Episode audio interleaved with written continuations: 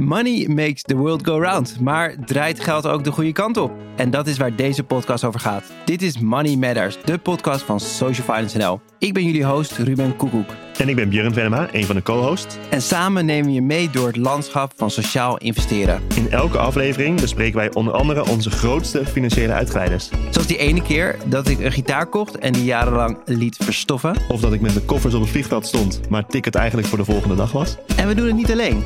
Elke aflevering hebben wij iemand te gast aan wie wij drie stellingen voorleggen. Zo vertelde Marilou van Goldstein Brouwer van Triodos Bank over hoe het systeem van financieren moet veranderen. En tegelijkertijd willen we ook het systeem waarin we werken, het financiële systeem, dat moet ook veranderen.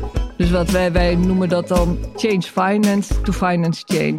Dirk-Jan ter Horst van Tony Chocolonely vertelde over de rol van Tony in de wereld. Uiteindelijk meer successtories te hebben die een ander economisch model voorstaan en laten zien dat dat succesvol is. En dan doe je natuurlijk echt iets goeds voor, uh, voor de maatschappij. En Simone Brummelhuis maakte ons duidelijk waarom er in vrouwen geïnvesteerd moet worden. En dat is ook een van de grote redenen waarom er iets aan moet doen. Niet om alleen maar sociale gelijkheid, maar omdat het ook echt wel innovatie in de weg zit.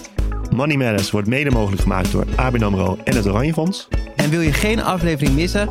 Abonneer je dan op Money Matters via jouw favoriete podcastkanaal.